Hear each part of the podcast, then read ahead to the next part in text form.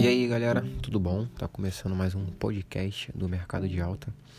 É, desde já, peço obrigado a vocês por estar ouvindo. Matheus aqui. E já peço também convidar vocês para olhar lá nosso canal no YouTube, Mercado de Alta. Olhar também nossa página no Instagram, que também é Mercado de Alta. e o nosso blog, que é o mercadodealta.blogspot.com, trazendo muito conteúdo bom sobre os mercados financeiros em gerais.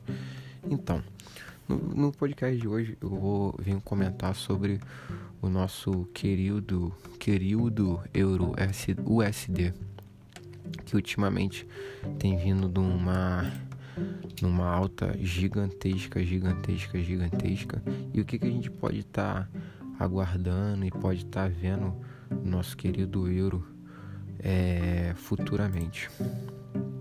O euro nesse nesse exato momento ele está em um grande um grande topo histórico, um grande topo histórico mesmo.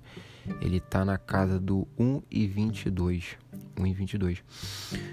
É, por que teve essa, essa alta gigantesca do euro? Muita gente não sabe, mas por conta do Covid e tal, o dólar deu uma, uma desvalorizada legal, por conta até da, da, da, da injeção gigante que o Fed é, vem fazendo na economia americana e isso acaba quebrando muita moeda. Por que quebra a moeda? Porque tem aquela velha aquela velha junção, né? Aquela velha correlação.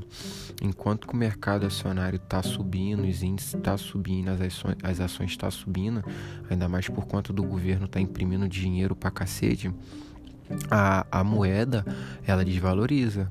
É igual, por exemplo, aqui no, no Brasil, enquanto as ações estão tá subindo, o IBOV está subindo, a nossa moeda perante o dólar ela está se desvalorizando entendeu? Isso é correlação, correlação de mercado, entendeu? E é o que acontece, o que está acontecendo com o euro USD.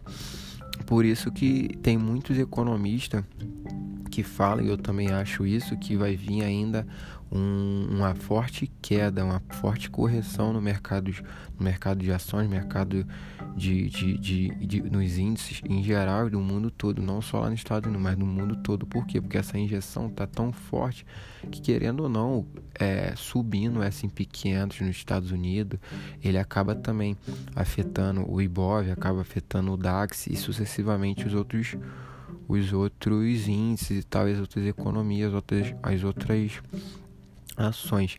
E com isso vai enfraquecendo o dólar americano, é claro.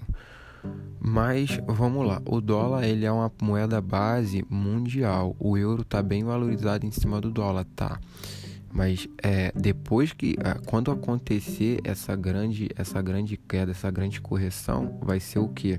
Mercado de ações caindo e dólar subindo, dólar se valorizando perante o euro. É, Vai demorar? Pode vir, ser, pode vir a demorar essa, essa correção, essa queda do dólar, essa valorização do dólar perante o euro? Talvez sim, talvez não.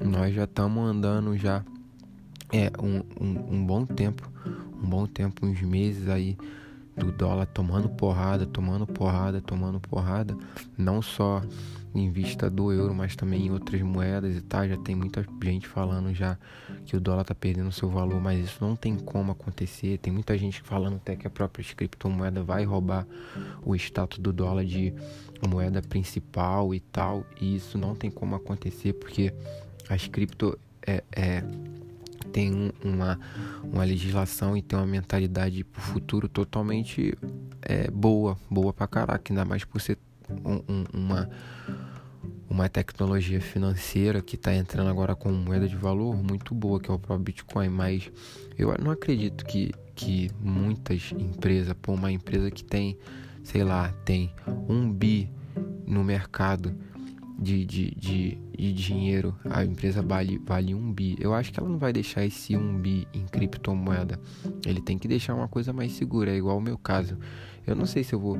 Eu opero cripto, mas eu não, eu não, eu não tenho um total discernimento de falar, não, vou pegar meu dinheiro todo, 100% do que eu tenho e botar só em cripto. Não, por quê? Porque é um mercado muito volátil, é um mercado que é, que é um, um elástico gigante, tanto que ele vai para cima muito rápido, ele também vai para baixo, baixo muito rápido. Então eu acho que não é uma coisa assim. É claro que eu não, não desmereço ninguém que faça isso, mas eu acho que grandes economias não vai fazer, vai fazer uma coisa dessa. Mas enfim, é, ele ainda segue amarrado a essa questão, o dólar, é claro mas creio que futuramente iremos ver ele se corrigindo bem, corrigindo bem mesmo. E eu acho, pelo menos para mim, Matheus, eu acho que isso não está muito longe. Eu fiz um, um, um videozinho lá no, no canal do YouTube falando sobre isso. Eu até ali, analisei o gráfico do, do euro dólar, como é que tá. E faço convite para vocês para dar uma olhadinha lá e se basear mais ainda do que está acontecendo com o euro dólar e em geral também com a própria moeda do dólar. Tá bom? Tamo junto. Tchau, tchau. Fiquem na paz.